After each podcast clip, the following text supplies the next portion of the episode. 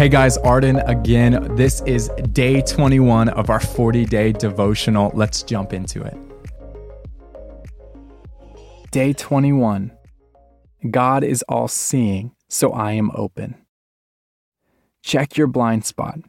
Have you ever started to change lanes on a highway only to realize, usually because you hear panicked and or angry honking, that there is a car cruising along beside you, just out of sight, and you almost ran them off the road? Maybe you had checked your rearview mirror, glanced out the window, and were sure you were alone, but you forgot to check your blind spot. That irritating little area near the back bumper where an entire car can hide unnoticed. It's a scary feeling, not to mention an embarrassing one. If you've been there, hopefully honking and a minor heart attack were all you suffered. The worst that could happen, of course, is causing harm to someone else or to you. Damage to your car can be fixed, and damage to your pride might not be a bad thing. But when blind spots cause real harm, when they hurt you or others, that's serious. Blind spots are not limited to driving, unfortunately. We can have blind spots in just about any area our character, our relationships, our logic, our emotions, our finances. Humans, like cars, have blind spots. And humans, like the drivers of those cars, need to pay attention to their blind spots before they run somebody off the road. The obvious problem with blind spots is that we don't see them. That is the definition of the term, after all. They are places where we are unaware of what is really happening. We assume things are fine. We might be absolutely certain they are, but they aren't. And sometimes everyone but us can see that. It takes effort and a good dose of humility to find and address those places of ignorance before they cause us harm. Again, that's totally normal. Growing and learning are moments to celebrate, not to be embarrassed about. The only embarrassing thing would be to insist that we have no blind spots at all no areas where we are wrong or deceived or ignorant and continually veer into harm's way. We looked yesterday at the importance of being honest. However, honesty starts by recognizing that we might not know what needs to change.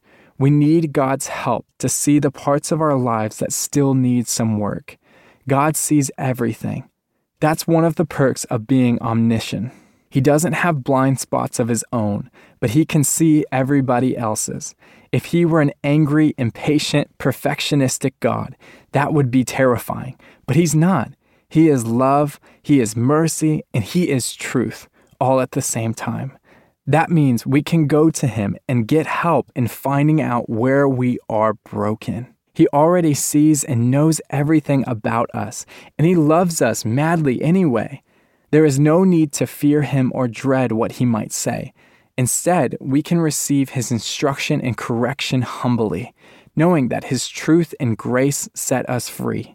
In Psalms chapter 139, verses 23 and 24, David wrote, Search me, God, and know my heart. Test me and know my anxious thoughts. See if there's any offensive way in me, and lead me in the way everlasting. He was willing to open his heart to God because he trusted him. David knew that it was to his benefit to allow God to point out the areas that needed to change. It takes courage and humility to be as honest and self aware as David. It's not easy to confront your faults or to open yourself up to critiques. God loves you unconditionally, so you are safe with Him.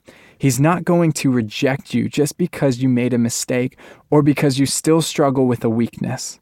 Yes, there are areas where you need to grow, blind spots the Father will bring to your attention. Remember, though, His transformation is more for you than for Him.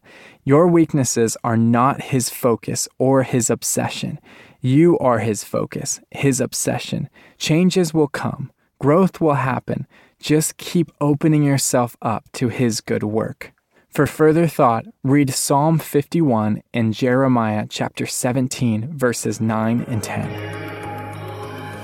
I hope you guys enjoyed this content today. I hope it spoke to you. Really make sure that you guys are meditating and sitting on these words. If you guys are new to the channel, make sure that you subscribe and leave a like. Also, if you haven't already, make sure that you guys pick up the I Am Transformed book and also the audio book. That way, you guys can follow along with us and get deeper revelation as we are going through this 40 day devotional. We'll see you tomorrow.